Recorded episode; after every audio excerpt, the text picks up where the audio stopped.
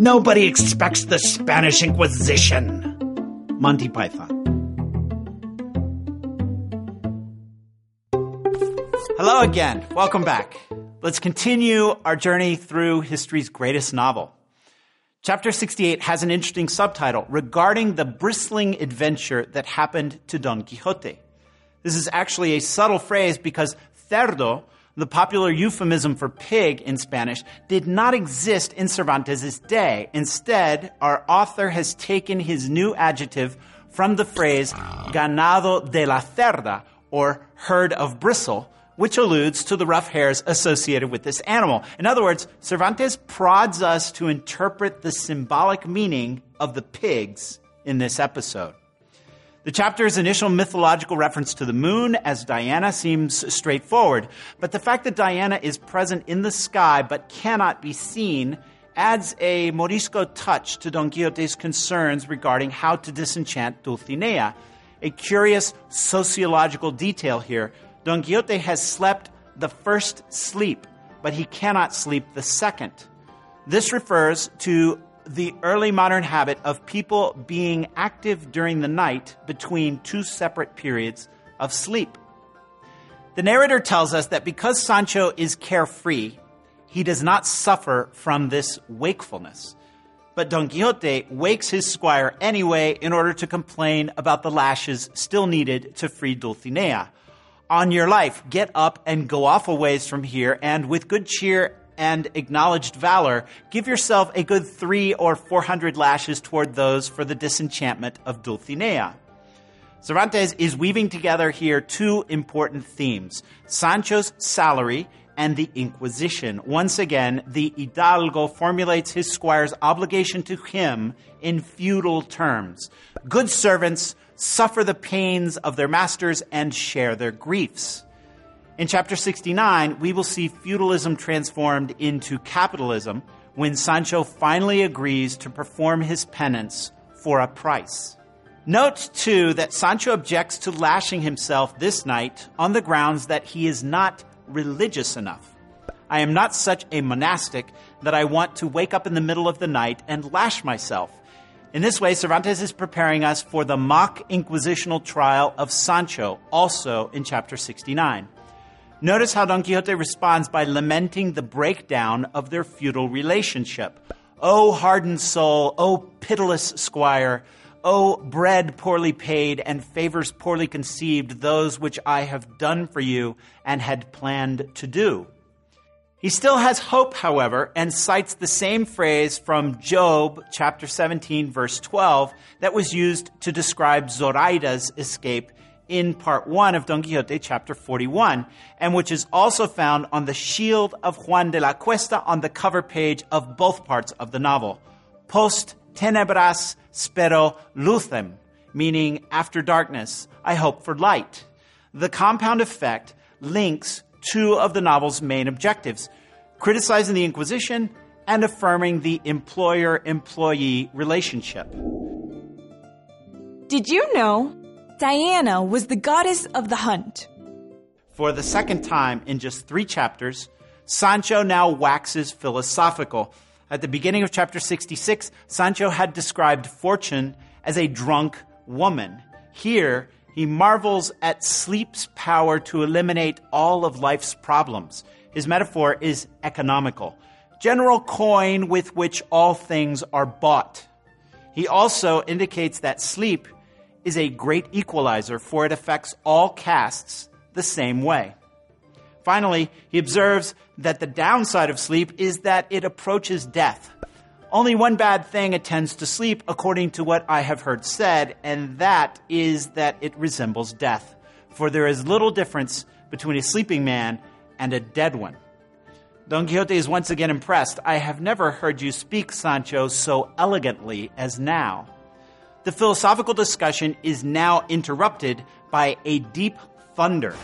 Sancho attempts to protect himself beneath his ass. He crouched beneath his gray, putting the bundle of arms and the ass's pack saddle to either side.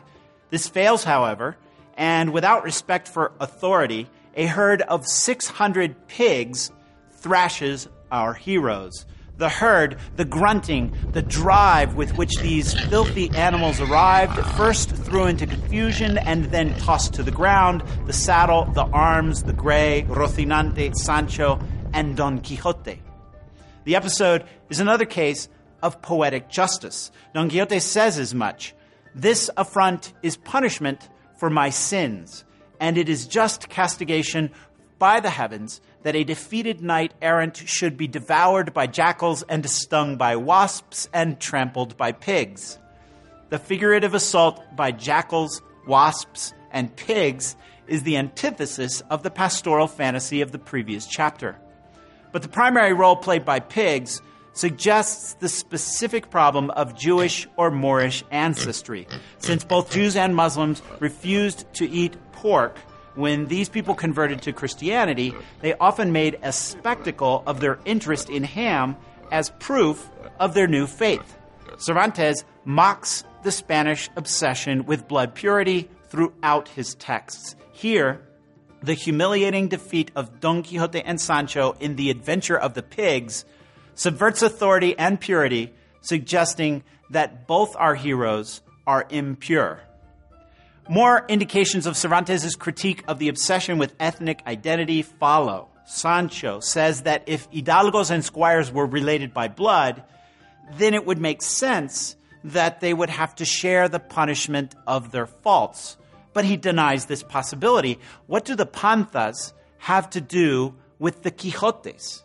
Similarly, when Sancho goes back to sleep, without being bothered by debts or security deposits or any pain whatsoever, Don Quixote leans against the trunk of a tree and waxes pastoral again by singing a poem about the trials of love.